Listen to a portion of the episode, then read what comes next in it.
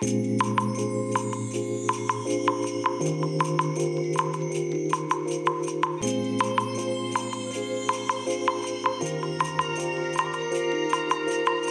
い皆さんこんにちはこんばんは。お疲れ様でございます。本日はですね3月22日水曜日でございます。え今日はですね久しぶりにですねまああのー、自宅でねお休みということもあって自宅でこの暖房地を使ってねまた収録をしております。でね今日のネタなんですけれどもえー、今日はですね、まあもう多分ね、お話としてはね、すぐ終わってしまうと思うんですが、えー、昨日ね、えー、ツイッターでフォローさせていただいてるコロンさんから教えていただいた情報なんですが、えっ、ー、とね、面白い本がね、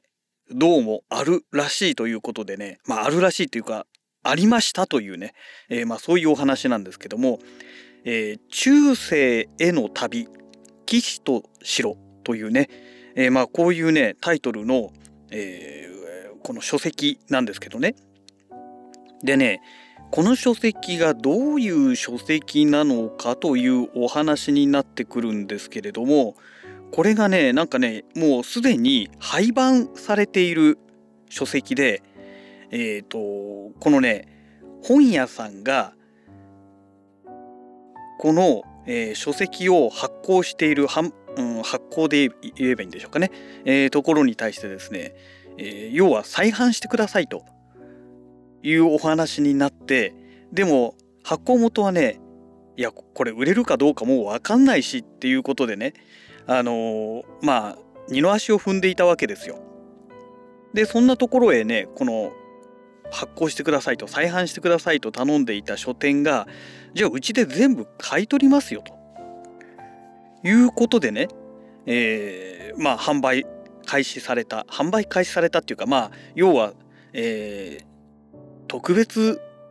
生産造造版って言えばいいの？何て言えばいいんでしょうかねまあそれでね作られた本らしいんですよ。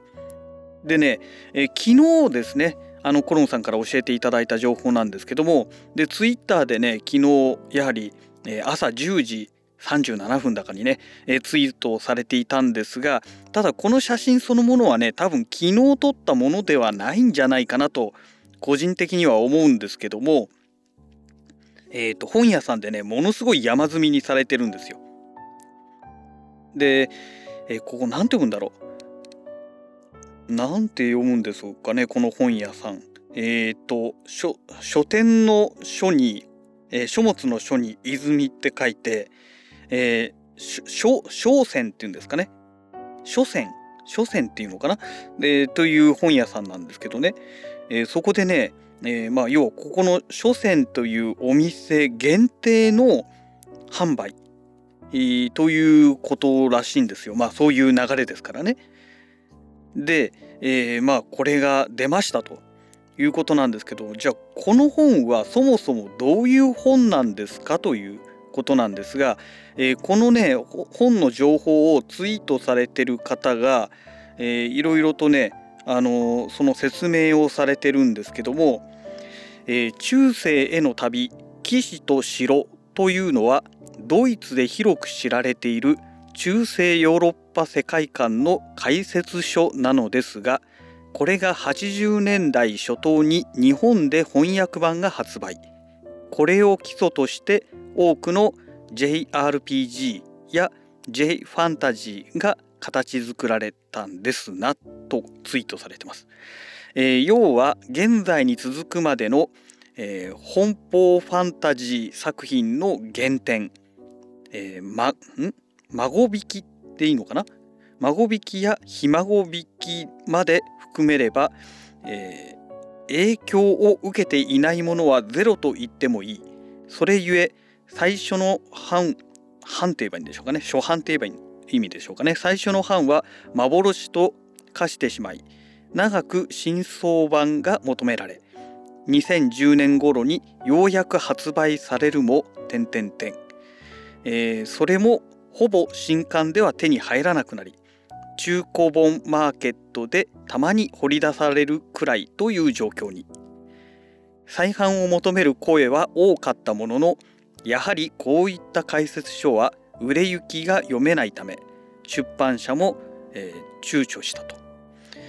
という中で、えー、書店書店っていうのは先ほどの本屋さんですね、えー、書店が長く交渉していたのですがご存知のお方もおられましょうが日本の書店販売方式は委託に近い、えー、要は納品され売れた分は代金を支払い売れなかったら返品が可能なんですね。っていうね、え基本的にね本屋さんはねもう完全委託制なんですよ。委託販売なんですよね。なので売れなければね全て返品できてしまうっていう。で売れて初めて請求が立つっていうね。あの出版元から請求が来てそれに対して本屋さんが要は納品代ですね。要は仕入れ代っていうことで、えー、まあお金を払うと。そういう作りなんですよね。えー、その後まだ続いてますね、えー、書店側としてはより大きい販売機会を得たいので売れる量よりも仕入れたいなんですが版元としては売れない分は赤字になり余剰在庫になるので避けたいというジレンマが発生するわけです。ここら辺ちょうど2000年頃から在庫に関しての税区分が変わってしまい版元は版元も大量の在庫を抱えてしまうと、税金面で不利になるようになったという話も、聞いたり聞かなかったり。なので、えー、書店側は書店側が分かったなら再半分全部うちで、うちが引き取る。返本なしだ。買い取る全買い取りだとまで言ってついに再販がなされたのが今回の中世への旅。騎士と城なんですがなのでガチで他では手に入らないという、まあ、解説本なんですよ。それがねまあ昨日のツイートなんですけどね、えー、そんな昨日のツイートが出た後にまた同じくね、えー、今度その、えー、書店っていうね本屋さんあ神保町ですね、えー、にあるお店みたいですけども、えー、完売しましたということで一時昨日の午後1時21分にはもう完売しましたっていうね、えー、ツイートがされているんですね。えー、午前10時37分のツイートでは山積みになっていたのが午後1時21分で完売になるってねえこれじゃあ最初のツイートがね遅かったんじゃない遅かったっていうのは要は写真そのもの撮ったのは昨日ではなく昨日の10時37分じゃなくてその前の日に撮っていたものを朝起きてからツイートしたんじゃないのかなってなんとなく個人的には思うんですけども。ただねそういう本なのであのもしかしたらマニアな人にね引っかかってねでそれで急いで買わなきゃって言って神保町にみんな集まってきちゃったっていうね。まあ、そういうオチなのかもしれないですね。ちょっとこの辺はねねご本人じゃないとねわからないと思うんですけども。でねまあ私もねこれねまあ買えるんだったら欲しいなと思ってね、えー、ちょっと通販の方も見てみたんですけどもう昨日の時点でねすでにもう通販がねもうなくなってたんですよ。もう在庫切れ、えー、ソールドアウトっていうことでね、え、手に入れることができなくてですね。でまあねわざわざね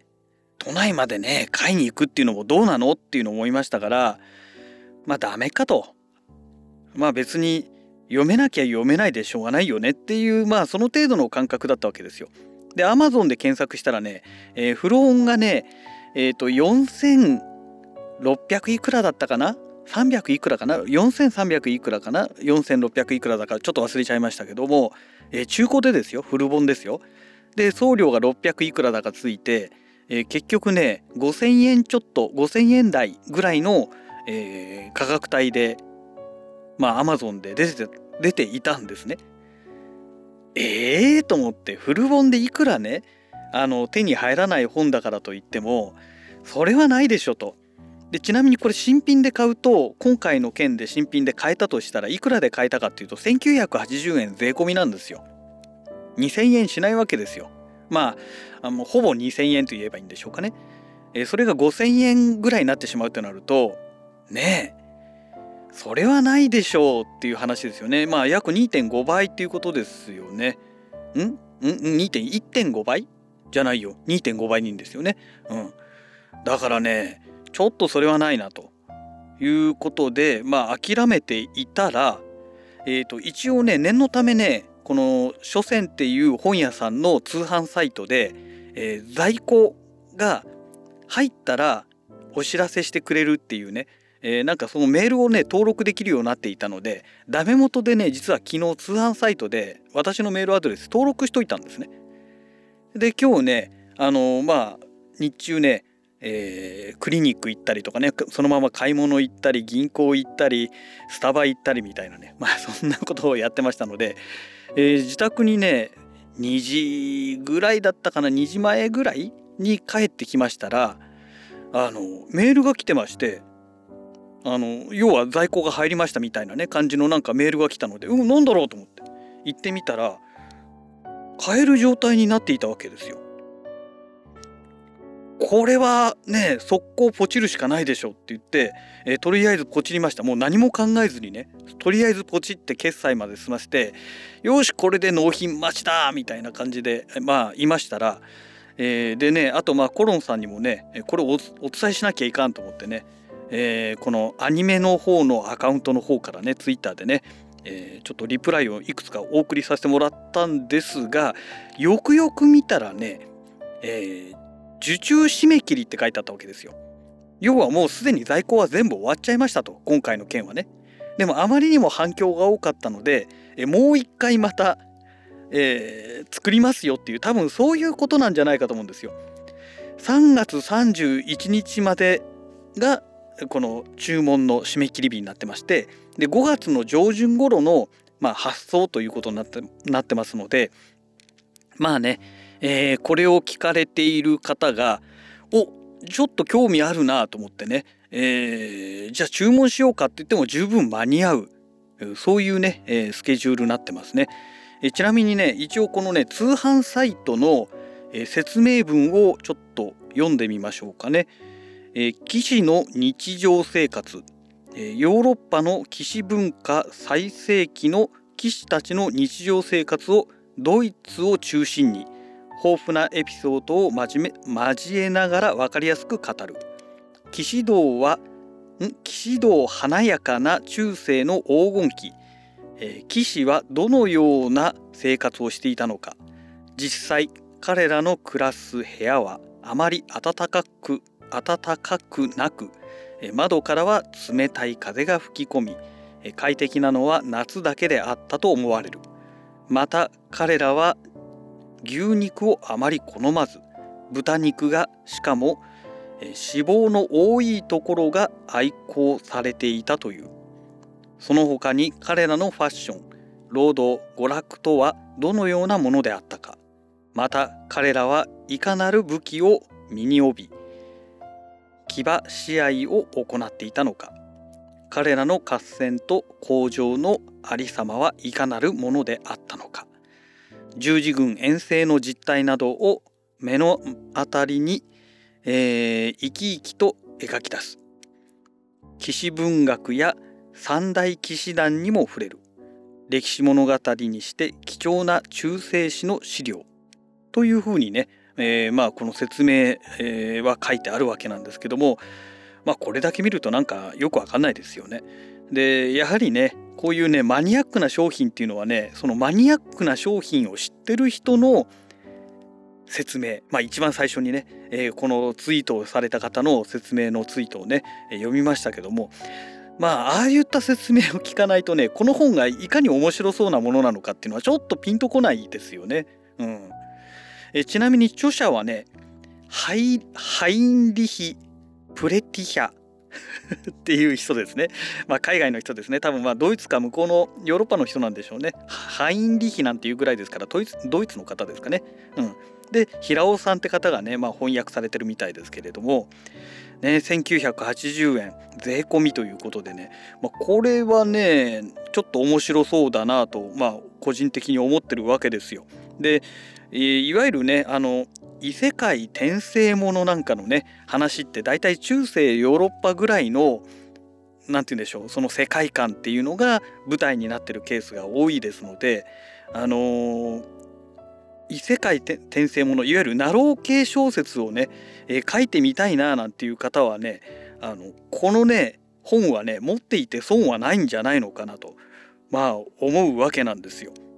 ねじゃあお前もそんなものを書くのかっていう話になるんですけども私はねそのあの文才がないのでねまあそんなことはやらないとは思うんですがまあ何でしょう興味本位っていうんでしょうかね、えー、まあとりあえずまあどんなものなのかっていうのをね、えー、まあ見てみたいというか読んでみたいというかねまあそんな感じですねはい。えー、今日はなんだかよくわかんないネタでね、えー、もうあっという間に話が尽きるかなと思ったらねまあ朗読しちゃった件もあってですねもうすでに15分超えてるんですね。ちょっと意外にもね、えー、時間が長くかかってしまいましたけども、